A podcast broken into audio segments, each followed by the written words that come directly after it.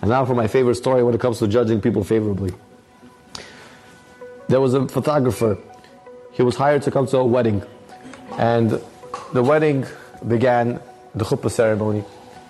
And you have the khatan, the kala, everybody's gathered. You have everyone there except for the photographer. He just didn't show up. People are starting to get nervous. The kala starts to cry. Where's the photographer? This is the moment of my life. I've been waiting for this day for so long, and the photographer is not showing up. So people started taking pictures with the iPhones, you know, with their phones. But it's not going to come out as clear as a professional camera, obviously. So they had no choice but to continue the wedding, although the photographer was not there. And the chuppah began, and the Sheva Brachot, they called up the rabbis to the chuppah, and the family came, and uh, you know down the chuppah, and everything continued until they already got to the first dance, and then the second dance. And suddenly they see a man sweating, panting, he runs in there with a bunch of cameras like he owns the place, starts setting up, and he starts taking pictures. And everyone starts thinking, what kind of irresponsible photographer is this?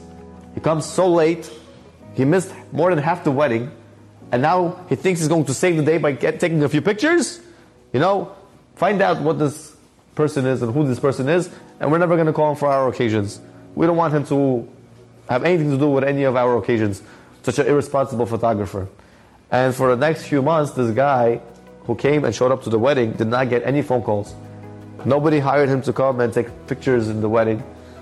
And no occasions, nothing. He'd been posting up flyers, letting people know that I'm available, and nobody wanted him.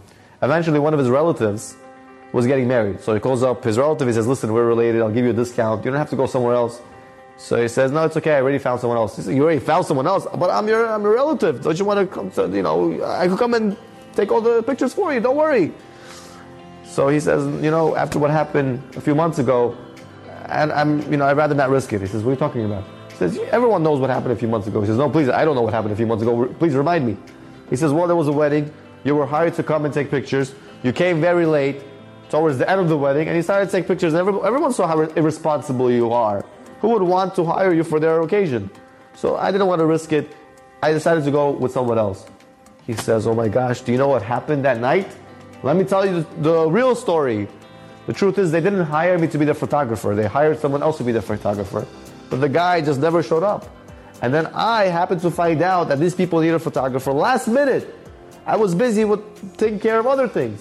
But to save this girl's wedding, to save this guy's wedding, I went and I gathered, I took all my cameras, whatever I could get my hands on. I ran to the wedding hall. I started taking pictures last minute just so they could have something, and I didn't even charge the money for it. And everyone took the hero of the story and they turned him into a villain because they didn't give him the benefit of the doubt. You hear what it means not to give someone the benefit of the doubt? You could completely ruin someone's reputation. You could look down upon someone. But all it takes sometimes is just to look at the person and see the good within him